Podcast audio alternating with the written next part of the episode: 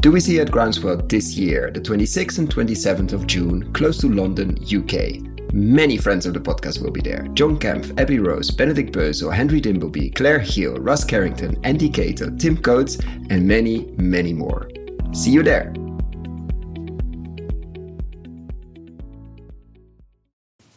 A long overdue update with Phil and Brandon, the founders of Mad Capital.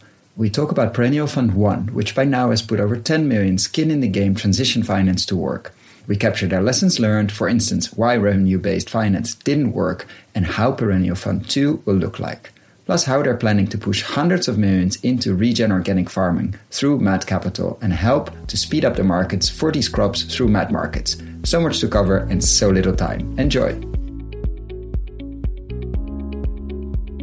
This is the Investing in Regenerative Agriculture and Food podcast, Investing as if the planet mattered, where we talk to the pioneers in the regenerative food and agriculture space to learn more on how to put our money to work to regenerate soil, people, local communities, and ecosystems while making an appropriate and fair return.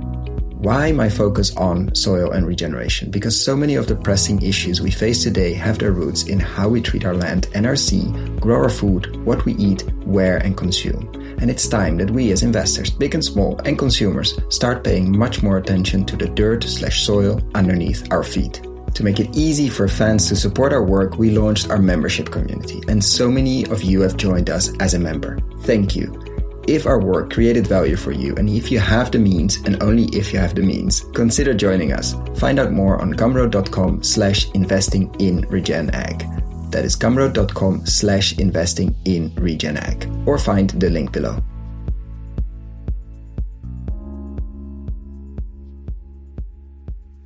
Welcome to another episode. Today we have a check-in one with Brandon and Phil of Mad Agriculture, the Perennial Fund, and Mad Capital. That's a lot to unpack there, and I'm really looking forward. The last time was April 2021, so we're now at the end of 2022, and probably when you listen to this, early 2023, so it's a full year and a half plus, actually, a year and 9 months.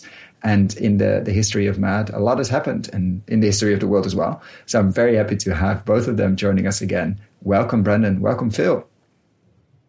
Thanks, Ken. Thanks, Ken. We're happy to be here. Yeah, lots happened last year and a half. And of course, welcome back. So let's start with the thing most people know you best for, which is the Perennial Fund 1, which suggests there's a 2, and we'll get there. But the Perennial Fund 1 was and is actually a radical skin-in-the-game approach to put about 10 million, I think, to work with farmers in the transition, part of their farm or their full farm or expansion, or a lot of that was the idea, originally even revenue-based, but I think you let go of most of that.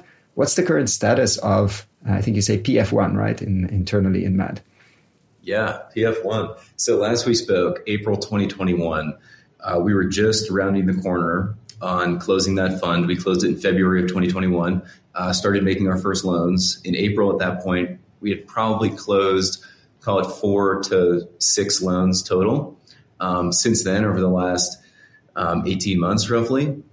We've now made 36 loans. We're working with 24 farmers in 13 states, primarily the upper Midwest. So think of it as kind of the corn and soybean country into the high plains where a lot of, wheat and just broadacre grazing systems are. So the concentration of where most of our farms are kind of around the Minnesota zone into Iowa, Wisconsin, and Illinois. But then we've got a farm in Vermont that we've started working with, one in Pennsylvania, Ohio.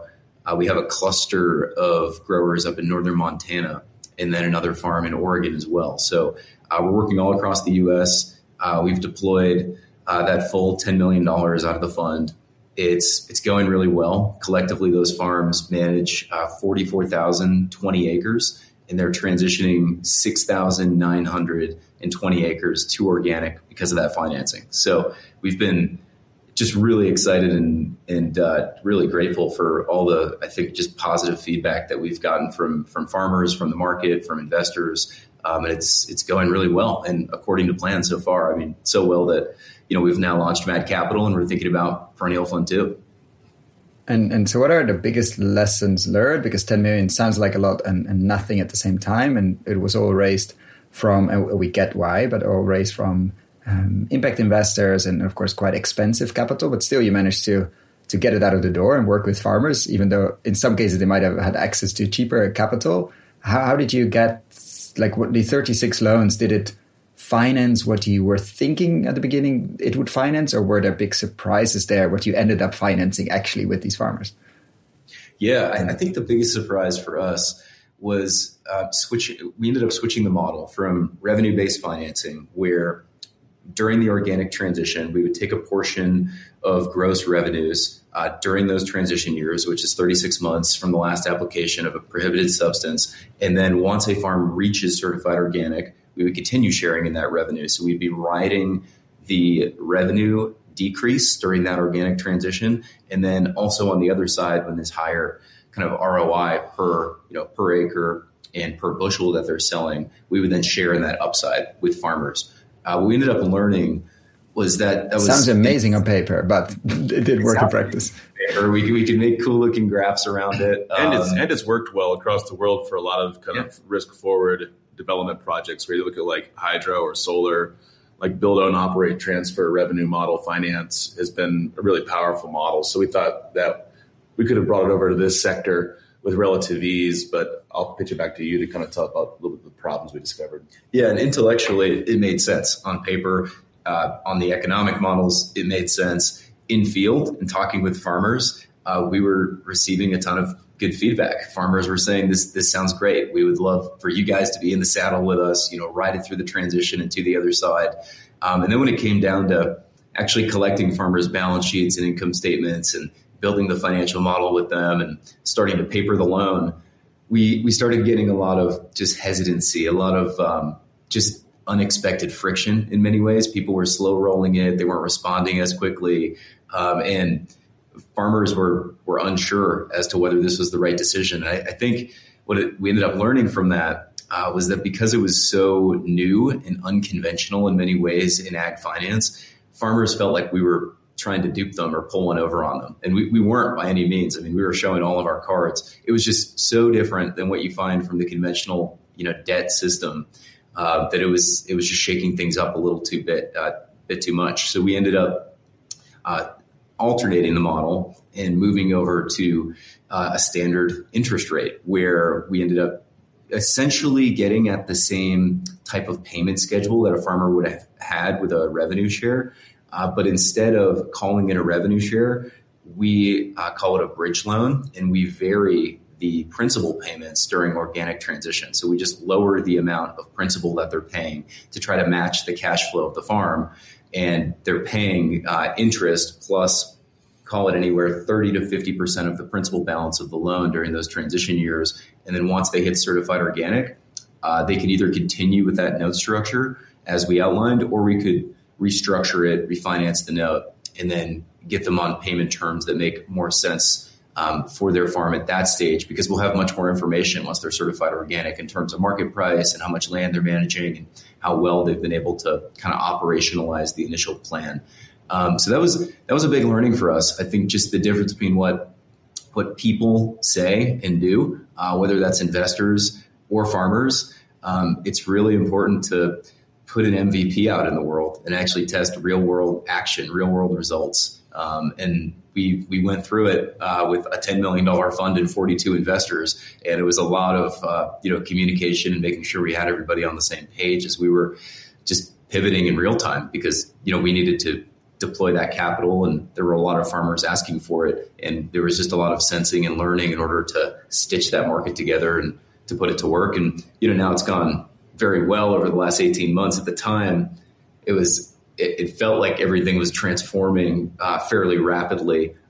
Looking back, it's actually felt like a pretty timely deployment of the funds, and I think we acted accordingly. So that was one of the big lessons. Yeah, do you have anything that you would say in the same vein?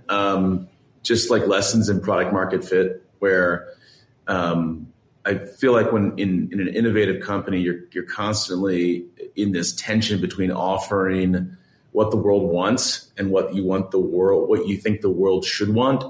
And there's that tension. And so we thought the world should want a revenue-based financing vehicle because of all of these sort of skin in the game ethics that were driving that sort of model. And in the end, You know, I remember sitting under a gigantic oak tree with an old farmer who was 85 years old.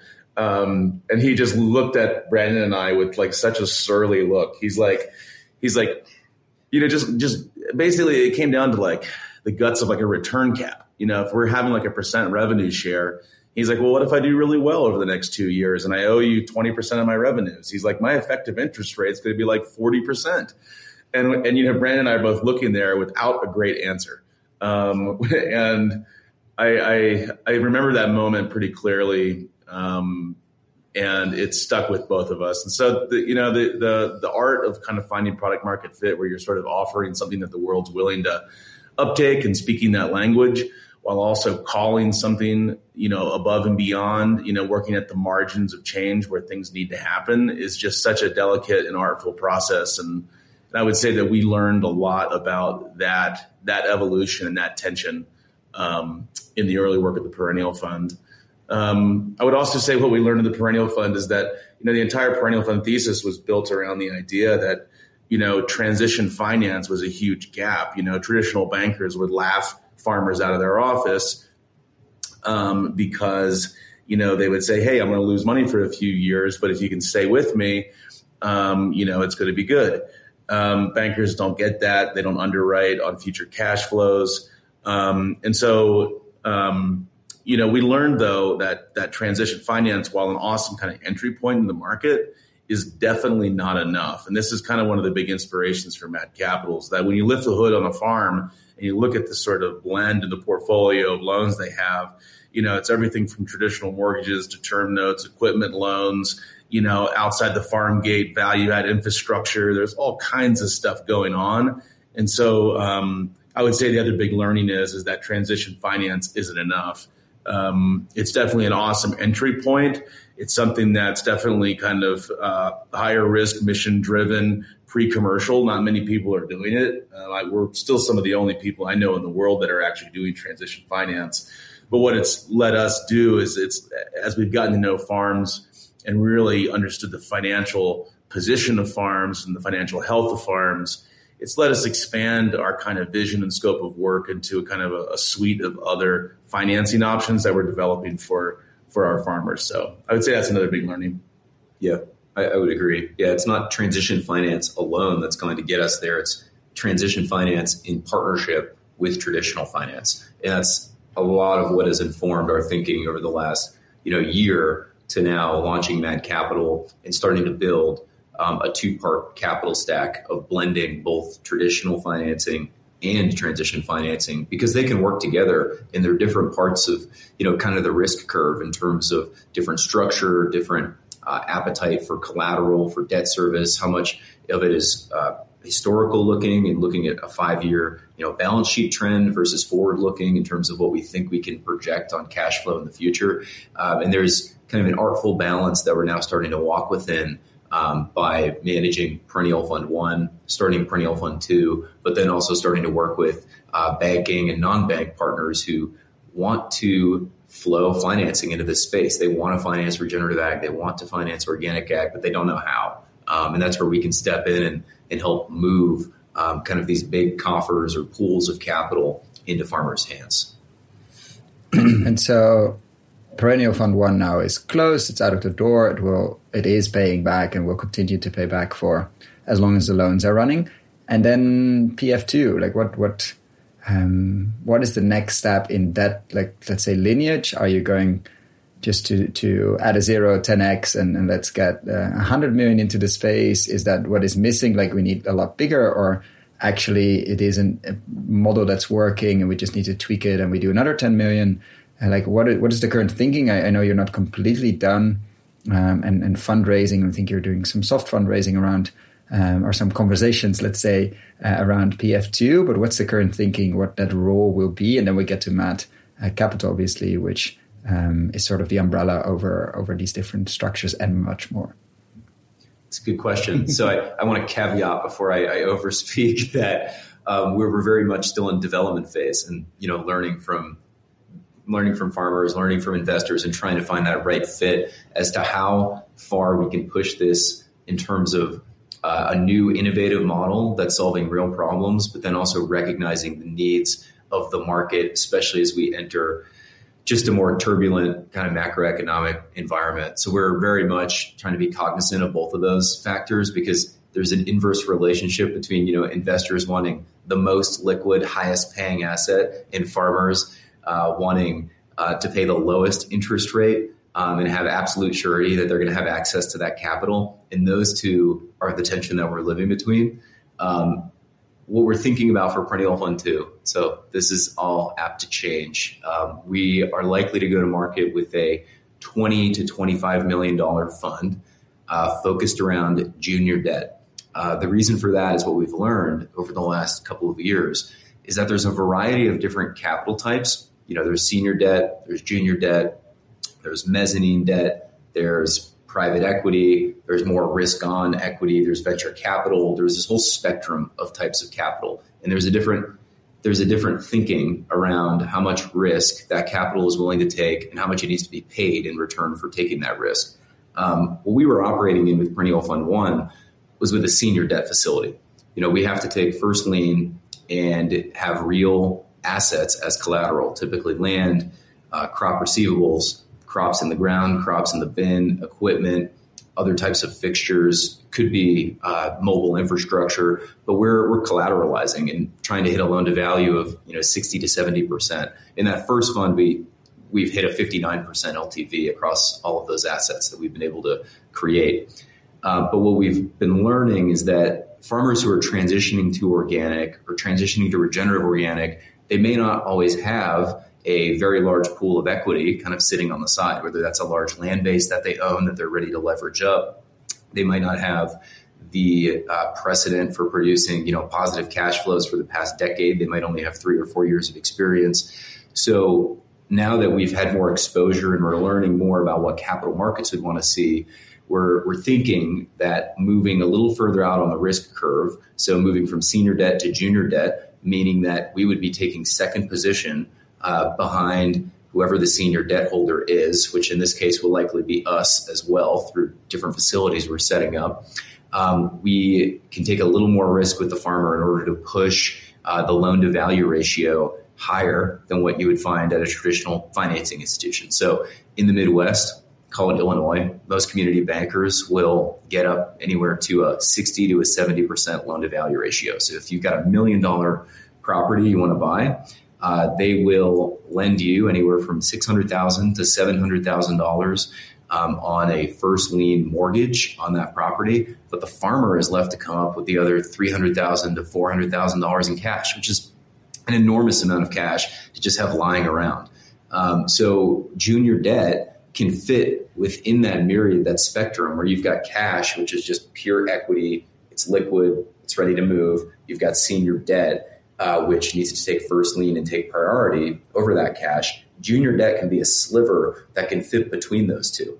And how it can fit between those two is just in this example, you could have a $600,000 senior debt loan. You could have a $200,000 junior debt facility come in. And then that farmer only needs to come up with $200,000 in cash because they've now utilized more creative financial structuring to enable them to purchase that property, to start building equity, to start transitioning the farm to a form that's more resilient and has higher ROI on the other side. And that's where Perennial Fund 2, our thinking is really around trying to create capital that's between what we see as this enormous gap between senior debt and funds and different financiers who want to hold all the collateral and assets and equity, because there needs to be some sort of a bridge between those two worlds, because there is that bridge in many other financial realms, whether it's, clean energy, being a perfect example. You could be building a solar field in Illinois, and there is probably going to be anywhere from a 4 to a 6-part capital stack that comes together there with senior debt, junior, mezz, equity. There's the operating company that might have some sort of a kicker. And we think we need to take a lot of these learnings from other industries and bring them to agriculture and to regenerative ag to help facilitate that transition. So to sum it up, thinking about a $20 to $25 million fund two focused on junior debt, it'll be higher cost because of that, but it will enable the transition of more farmland for farmers who don't have as big of an equity base, or the historical cash flow. And we believe that based on what we've been learning from farmers, from the market, and by actually testing this, we've been validating this verbally and through different financial models, through some of the farms we're already working with in Perennial Fund 1, there's been a lot of receptivity because it'll specifically help with land access in particular.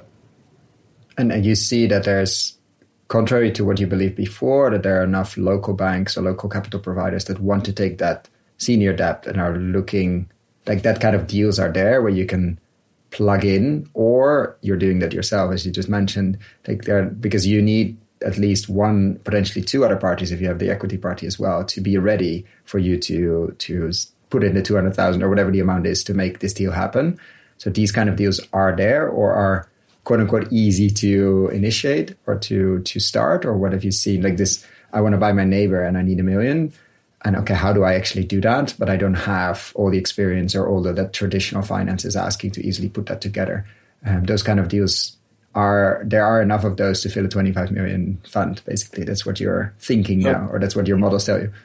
Oh, certainly, yeah. Especially since the focus is on real assets, primarily land, but the other piece would be infrastructure and kind of post-farm gate real assets like a dry bean processing facility or a small-scale meat processing facility. These are things that can also enable more decentralized food system, but then also could increase margin to the farms that we're likely financing on the front end that are feeding into that facility as well. So we're thinking mostly real assets because in order to build confidence around the collateral base without discounting it too heavily, we need to know that there's a high degree of certainty in the appraisal value or the value of the borrowing base that's underpinning that. Because for us and for almost any debt shop, we're going to value real estate at a higher degree than something like a field of corn that's currently being grown. There's a higher amount of risk, whether a drought comes in or a hailstorm could destroy that, or the operator could pass away. And who's going to come in and harvest that corn and harvest the collateral to then pay back the loan that we had initially made? So being focused more on the real asset side. So to answer your question about senior debt partner, we at Mad Cap, we have a two-part capital strategy, starting funds to solve niche problems that farmers are experiencing, and then working with these banking partners, community banks, large kind of multinational type names, and then also non-bank specialty finance companies. So these are kind of middle market lenders who have familiarity with ag and don't have a way to deploy their capital. So what we're doing and what we've just done is we've just set up two of these relationships that'll be ready to fund. And why do they struggle to put money? If they have familiarity with ag, I mean, what's the need for you to be the middleman or to be that funnel builder, basically? Yeah, we found that because we are very focused, we're really niche in who we finance and who we serve, which is regenerative organic farmers or farmers transitioning to, we have built kind of this natural flywheel or gravitational force where when a farmer wants to transition more land to organic, or they're already organic and want to expand their acres, they'd rather work with a virtual line partner that's responsive, that understands their needs, that understands... Picks up the phone, understands what you're actually doing on the field. Yeah. yeah, we get it. There's also there's heterogeneity between the community banks and the farmers that they hope to serve. So, you might have a community bank that really understands organic in Pennsylvania. They have a national charter and they have the ability to lend across the country. However, they don't have a line of sight on farmers in Montana that need that money. And the community banks in Montana, for sake of example, might not really like organic farmers. So there's this sort of mismatch and heterogeneity and spatial disjointing between the capital that wants and is able to flow into the kinds of farms that we lend to and where those farms actually are. The other side of it is that a lot of these specialty finance companies that we're working with don't have ag experience. They might have a mission-driven sort of orientation to their finance and their banking, but they don't have an ag lending arm, and they would love to have exposure to agriculture. As they may be also already doing renewable energy, and it's much easier, as you just described. Like you have I don't know how many people to work with, and I don't know how many types of money you want to put to work and how many zeros. That's, I wouldn't say taken care of, but the sector seems to be able to absorb. In ag, if you want anything sustainable, let alone regen organic, there's nowhere to go, basically, unless you buy your own farm and do it, more or less. Yeah. Yeah, I would say those are the biggest sources of capital, and that's how we're connecting the dots. And there's an enormous amount of energy. You know, at a high level, we see it as a kind of a two-sided marketplace where you have farmers that need this kind of capital to make the transition and thrive in regenerative organic ag, and then you have financiers that would love to fund it, and oftentimes they don't know how to interact, find each other, speak the right language. You know, whether it's understanding probability of default and underwriting, or you know, credit analysis, or whether it's simply just finding them and knowing them. And so a lot of what Mad Capital does is we're kind of an hourglass between that two-sided marketplace. And to do that, that hourglass has two central flows. It's the relationships with our credit facilities, you know, which are for more standard and good credits, but it can do a lot of volume at low cost, which we can talk about. And then we have, you know, our strategic funds, as Brandon was mentioning, which are really for those like higher risk, mission-driven, pre-commercial products. And you know, the more that we use like Perennial Fund 1, we use Perennial Fund 2, you know, to sort of proof out the economic viability of things like transition finance, those things will become more readily financeable in the marketplace. Right now, traditional credit doesn't know how to deal with that. But I guarantee you 10 years from now, once we finance, you know, 40 to 50 more farmers, well, we'll be funding a lot more than that. Maybe add a couple zeros. Yeah, add a couple zeros, yeah. I was thinking specifically around transition finance. Yeah, sorry. You know, people are paying attention already, and it's not going to take long, I think, for that to find purchase in the marketplace. Yeah. And then what's your business model as Mad Cap? Are you becoming then, I don't know, a consultant for these larger capital houses, for a better word? Or is there, because these are large amounts of money, but of course lower capital costs, hopefully for the farmers, because that's one of the lessons of Perennial Fund 1, it's quite expensive and very good for transition and for the riskier things, but not necessarily for everything. So is there enough space for you? Like where do you fit in as Mad Capital, which is definitely a company, which full disclosure, we're a very, very, very small investor in. Yes. And thank you for that. We're excited to have you. The business model. So I just want to make sure we hit on, but I'll circle back to your other question about the senior debt partners and the different community debt partners as to how they could enable junior debt. But our business model is essentially like most financial institutions. We collect an origination fee at the front end, and we collect a servicing spread. So by creating pipeline and by creating a place for these capital actors on the other side of our business to have a spot to place low-risk capital into regenerative organic farmers to meet their ESG mandates, to be able to have a spot to move into that asset class, we are able to collect a portion of that value that we're generating via servicing spread and then an origination fee. So these are low, you know, single-digit businesses. This type of business isn't, you know, an Amazon-type margin business or some sort of a B2B SaaS company. I mean, we have to move millions and millions of capital through the funnel in order to capitalize our business and build, you know, a resilient team that's able to positively cash flow. So for us, we just went through a fundraising round. We just raised $4 million and closed that up a couple weeks ago from folks like Trailhead Capital, who led the round, Homecoming, Bonaventure, Lace Bark. Your syndicate was a part of that, which is great. And you know, we're using that capital as the runway in order to kind of build our pipeline and build our loan financing machine of Mad Capital in order to hit the type of loan volume on a monthly and yearly basis to then be able to just to get an idea. Like, do you need that? Like, is that 50 million a year, hundreds, billions? Like, what kind of zeros in the world you need to have a comfortable, let's say, machine or a comfortable flow? What is, like, what are we talking about in terms of volume? If you say we need large volumes to make this work. Yeah, we could make it work on a fairly lean budget at around 50 million a year if we were doing 50 million a year in loan volume. Our goals are are much bigger than that. We're more ambitious than, you know, trying to finance $50 million a year, because if you look at, you know, farmland in Iowa or Illinois that's selling for $15,000 or $20,000 an acre, that money doesn't go as far from an impact perspective as we'd like to see.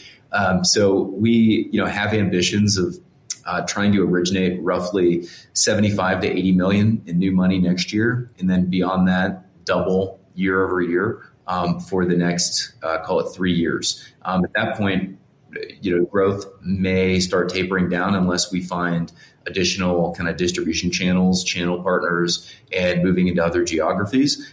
But you know, back to the initial conversation around product market fit, we have a lot to learn, and we're getting out there. So we're really confident with the pipeline that we have that we're going to be able to hit positive cash flow, targeting to do that into next year. And it could take into early 2024 because, you know, interest rates are rising. People are tightening up as we, I think, just recalibrate to the type of environment that we're in right now. But I just wanted to circle back to your point about the junior senior debt. We are going to be the senior debt holder for the junior debt slug coming out of Perennial Fund 2. And that's largely a product of just risk management. In order to properly make sure that those assets that are being held by the senior debt partner, being us, are being managed properly. And we have some form of recourse if a farmer does not pay, or we're not able to restructure the junior debt facility in order for that farm to cash flow. We need the flexibility and have essentially the stick in order to get creative with how we could restructure the note to have the farmer on a payment schedule that they could adhere to, or to use that collateral as a second form of repayment if necessary. That's obviously the last option, and we never want to go there or have to pursue that. But we do have to think in that way because, you know, debt is all about mitigating downside, not maximizing upside, where junior debt is kind of in that middle zone where we need to mitigate downside, but we can also realize a reasonable upside. And then as we go further out on the spectrum, as we maybe have our own pools of equity in the future, that will be about maximizing upside. And you still need to manage downside, but it's less of a concern or focal zone because the returns are so much higher. So we're starting to calibrate as an organization our different means of managing risk as we move further out on that curve and into different pools or kind of segments of capital.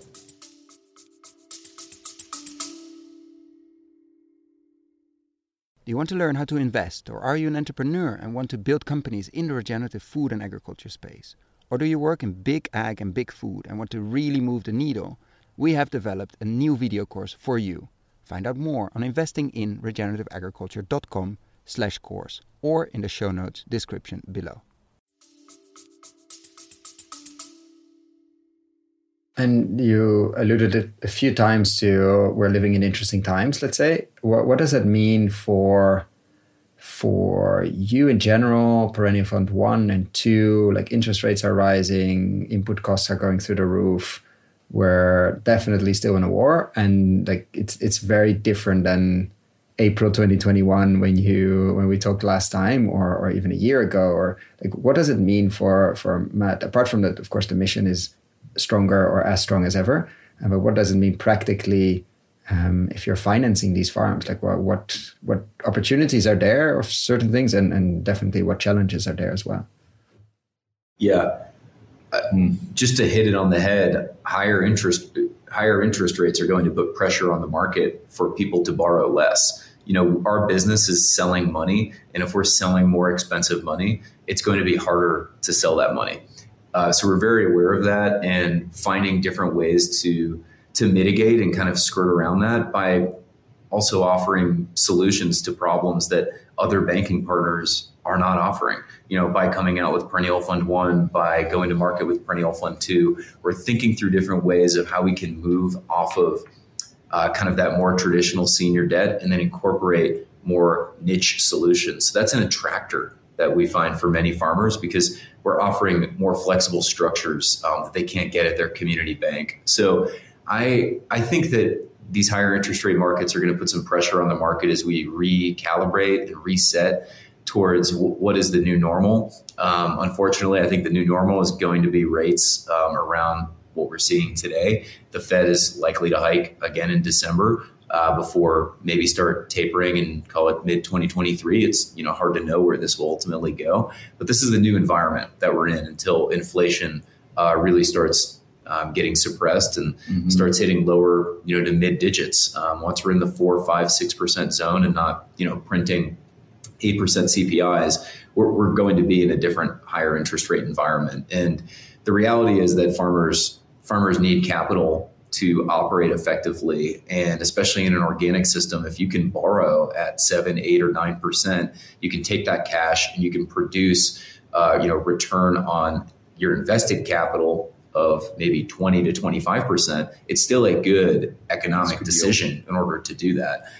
So we're seeing that organic itself is slightly insulated compared to conventional systems, which operate on super tight margins. You're talking 1%, 2%, 3%. It's just hyper commodified, protected by insurance. They don't have many decision points in order to increase, their margin and profitability.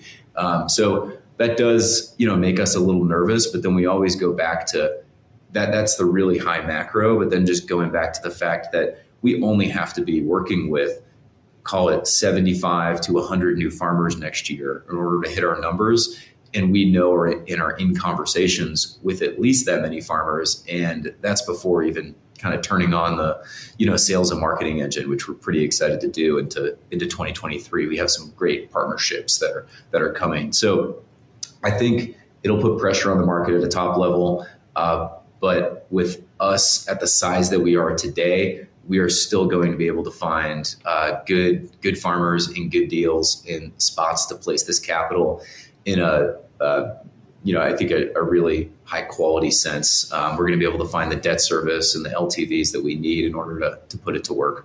I would also add too that 7-8% interest seems crazy, but historically it's not at all. Like coming out of a 3% interest rate environment, which we just came, was like historically extremely low. And so I think that, we tune ourselves so quickly to cost of capital, and anytime it creeps up, we scream and flail. And that's not to say that we don't have tons of indicators saying we're going into a recession. There's going to be other problems. At the same time, our farmers can bear 7%, 8%, 9%. Their yield on organic production, regenerative organic production, can outperform that. And so even though that cost of capital is higher than what we'd like, it's also not, it doesn't have to be that burdensome in the way that most people might expect it to be. Yeah. And just on the market side, do you see that hitting, the premiums are still there and potentially lower inputs obviously helps, or lower inputs are being much more resilient. Do you see the business case getting better or at least holding up for farmers out of the transition or beyond the transition? We found that the business case has held up. Organic premiums above conventional are still roughly 2x. They've maintained themselves over the last decade with I think just periods of kind of contraction and expansion. But there's a lot of uncertainty in the world right now, whether it's geopolitical issues with Russia, Ukraine, or, interest rates and just kind of macro issues. And I think because of that, people are also starting to look domestically towards creating more food sovereignty for the United States and more just a higher degree of, defense around can we grow food here and can we get by if we need to? And with import markets, I think being in the potential scope of being disrupted, we've seen that demand here in the U.S. for U.S. grown organic crops continues to grow, and those premiums continue to maintain themselves. We believe that'll continue for the next decade, unless suddenly Mad Capital is so successful that we start transitioning millions of acres faster than we thought, and we start suppressing the price through increasing supply of those products. But it's a long way off. That's the best scenario. It's the best scenario. That's pretty unlikely. But I would love to see organics on price parity with conventional food. I would love for people to be able to walk into the grocery store and to be able to make a decision to buy chemical free food and not have it cost 30%, 40%, 50% more than the conventional counterpart But we're still in that world. And for farmers, it's great. For general society, it puts pressure on just most people who can't afford that food. You know, the bottom 50% of Americans are generally not buying organic because it is expensive. It's more expensive than what you can find at, instead of buying, you know, conventional Cheerios or Frosted Flakes or something like that. And in the general world of MAD Ag, what is happening there, Phil? The market side, I mean, it's, let's say the umbrella of MAD is wider than MAD Capital, PF1, PF2. And what has happened over the last year and 9 months or 10 months or so? Yeah, I mean, tons of stuff. I mean, the successful fledge of Mad Capital out of the nonprofit. The nonprofit is where we incubated the Perennial Fund 1, and now everything we were just talking about is really in Mad Capital PBC, Public Benefit Corp. And so, you know, we're tied together by kind of mission, vision, a charter of virtues, and basically we share the same brand. But beyond that, now Mad Capital has really the independence and freedom. It has a separate board. It has a separate governance. It has the independence to find product market fit and capitalize in the way it needs to capitalize. And so that transition has been a really big shift, a really exciting one for us that, you know, the MAD Ag board has been behind. It took us a while to pencil out. It's pretty unconventional to sort of hybrid, not hybridize, it's the wrong word. I would say it's unconventional to play in the landscape of four nonprofits while remaining toward the same kind of North Star. And so that process has only been done by a few other people that I know about. And so that's been really good. We're through that, which feels nice. And the other realms of Mad Ag, our Mad Markets team is following very much the same trajectory as Mad Capital.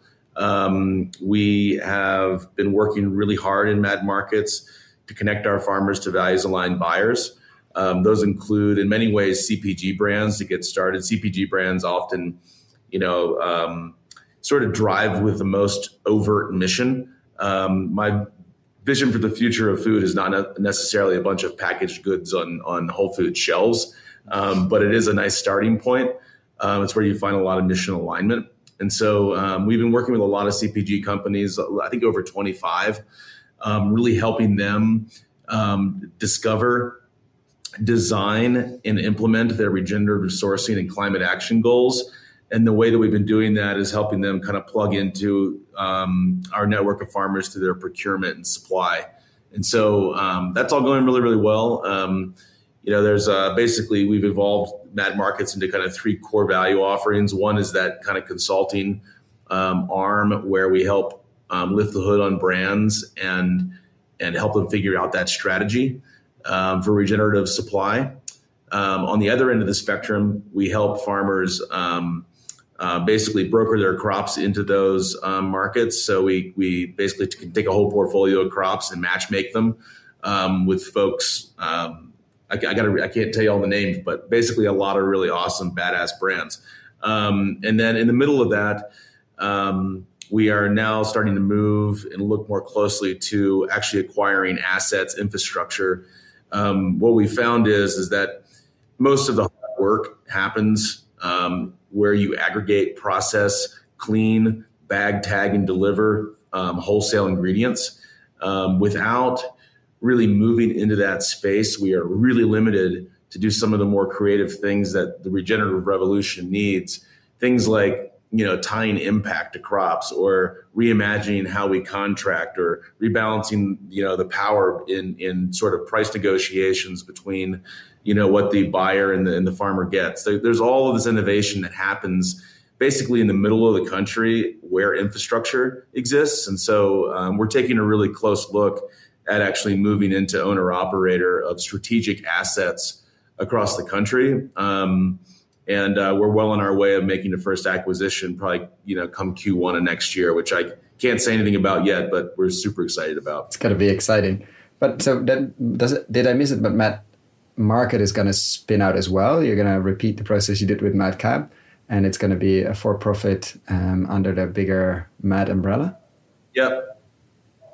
Very cool. And are you then looking as well or pushing these partners on like recipe changes, or like you cannot just buy one cash crop, you really need to go for rotations, like the big food redesign that the report of the Ellen MacArthur, that we cannot just focus on one cash crop and let the rest of the rotation be taken care of by the farmer. Like we need to imagine, what is it, the rotation risotto that Dan Barber always talks about. Is that something that's literally on the plate? Literally on the plate. We're doing a lot of kind of multi-crop rotational selling. This is part of the power of our brokerage program where, you know, when we have the whole crop portfolio on a farm and we're matchmaking that against various buyers, we can then stitch together a variety of crops and kind of think about whole rotations in a new way that, you know, most folks can't do. The other thing that we're doing a lot of, which I can speak to, is our MAD Markets team is basically the marketing arm of the Perennial Promise Grower Co-op. Those farmers are, I think, 39 farmers in mostly Minnesota, Wisconsin, Dakotas, and they're responsible for something like 80% of the Kernza production in the world. And Kernza is the perennial wheatgrass that was developed originally by Rodale, but really kind of taken to market the Land Institute.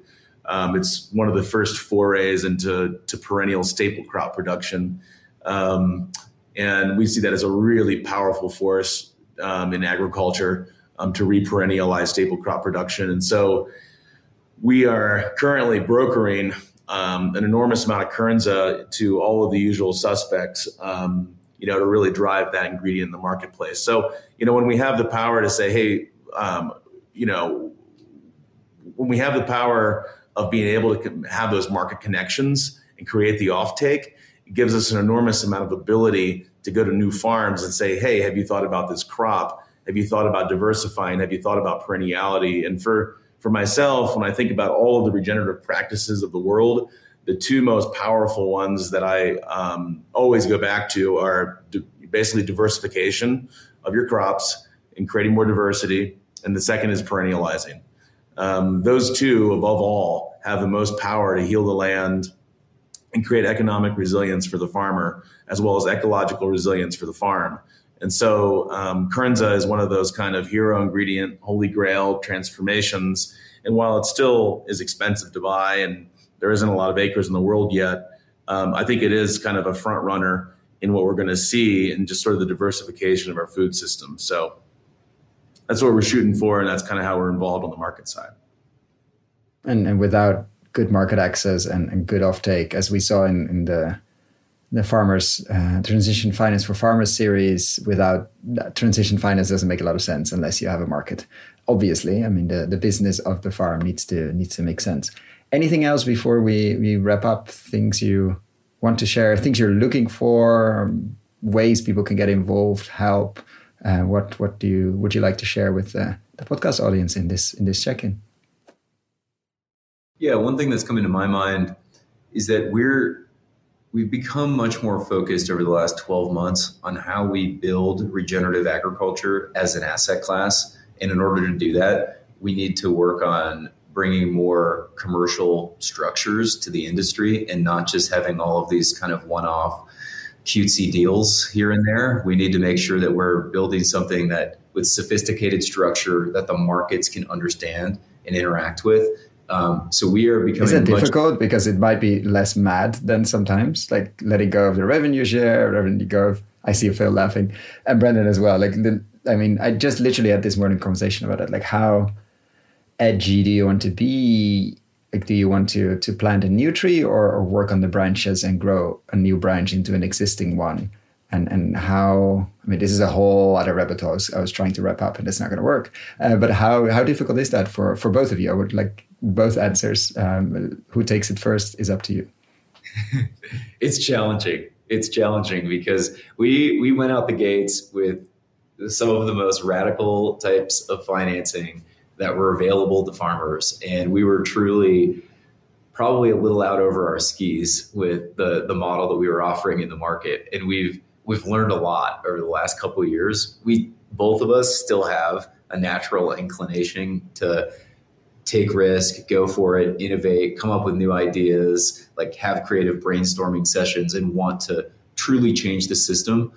But it's just become more apparent as we've started working with more and more farmers, that we need to maybe throttle back that like initial emotional aptitude to just want to really go pedal to the metal and, you know, create a revolution, change the system, and come in with a tempered approach and realize the balance. And I think that that delicate balance that we need to walk over the next 5 to 10 years in order to build the kind of momentum that this industry needs, and to build the type of, I think, just sophisticated thinking that this type of this industry needs in order to truly thrive and gain the type of scale that we want to see over the next couple of decades. And so because of that, I think maybe one way we've started internalizing that is both the realities, but also just personally, it's interesting to me to have this two-part capital stack where we have permission to innovate, to try new things, to solve problems that are currently not being solved by farmers, but then also being able to tap into, you know, the BlackRocks and the JP Morgans and these big institutional players who want to move money into this space through our traditional financing arm and that side of the business. So we're able to learn what is happening on the bleeding edge. What are we seeing in field? And how do we create financial structures that are pre-commercial and mission-driven, as Phil was saying? And then how do we balance that with your traditional 30-year fixed mortgage that's kind of the backbone of this industry? So we're just dipping our toes into that sandbox in many different ways. And I think it's what's necessary in order for us to ultimately bring billions and then trillions of dollars to this space to provide the capital backbone that it's going to need. Otherwise, it's just going to be these niche $10 million, $50 million, $100 million funds, which is not even close to the amount of scale that we need to see in order to unlock massive amounts of capital flows into regenerative organic ag. So we're starting to build the team and build our theory of change around that. And we're going to start working on a thought piece around that type of work so that we can release it publicly and hopefully maybe put out a call to action to other folks who have been on a similar journey to us over the last few years, and ultimately rally support from these large capital markets so that we can help more of our farms transition to regenerative organic ag. Yeah, I don't see a direct trade-off between being commercially robust and viable and being radical. I mean, at the end of the day, if the land is being healed and the farmers are experiencing the full vitality of life on that land as stewards, then that's a good thing. And so I think that what we have to bring to that ambition and that vision of transformation is a ton of stuff. And, you know, for us to be able to be above board and be legitimate and attract a Goldman Sachs, I'm totally fine with that. Money, I used to be scared of money. It used to feel like, you know, coming from a fairly leftist sort of economic ideology. I used to be really scared of sort of the power of money, but I really come to see it as just like water. You know, it's got to flow into the right places. And if we can do our job to flow it, and the people that we are flowing it to are benefiting disproportionately, then why not let it ride and have a lot of fun?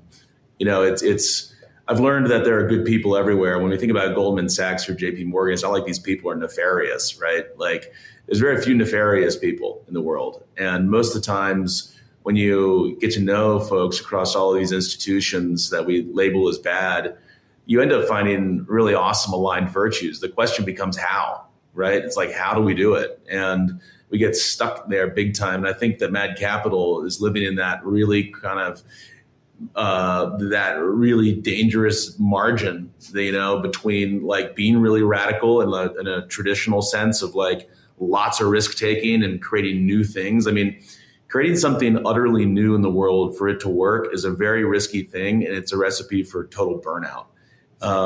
To learn how to take what has worked and shape it toward a more virtuous future is something that I think we're all about. And you know, as Brandon said, we have this kind of cocktail of different capital strategies, which I think we're really excited about, that range from very traditional to sort of avant-garde and on the margin. And so I think we're going to try to hold it all, to be honest. and while also surviving financially and keeping our employees happy. And I mean, now we have 8 people on the team, you know, and those people have spouses and kids, and like, you know, what we were doing 3 years ago, you know, on very little money and really going for it. I mean, we've got to be thoughtful, and that doesn't mean we're not going to do what's right.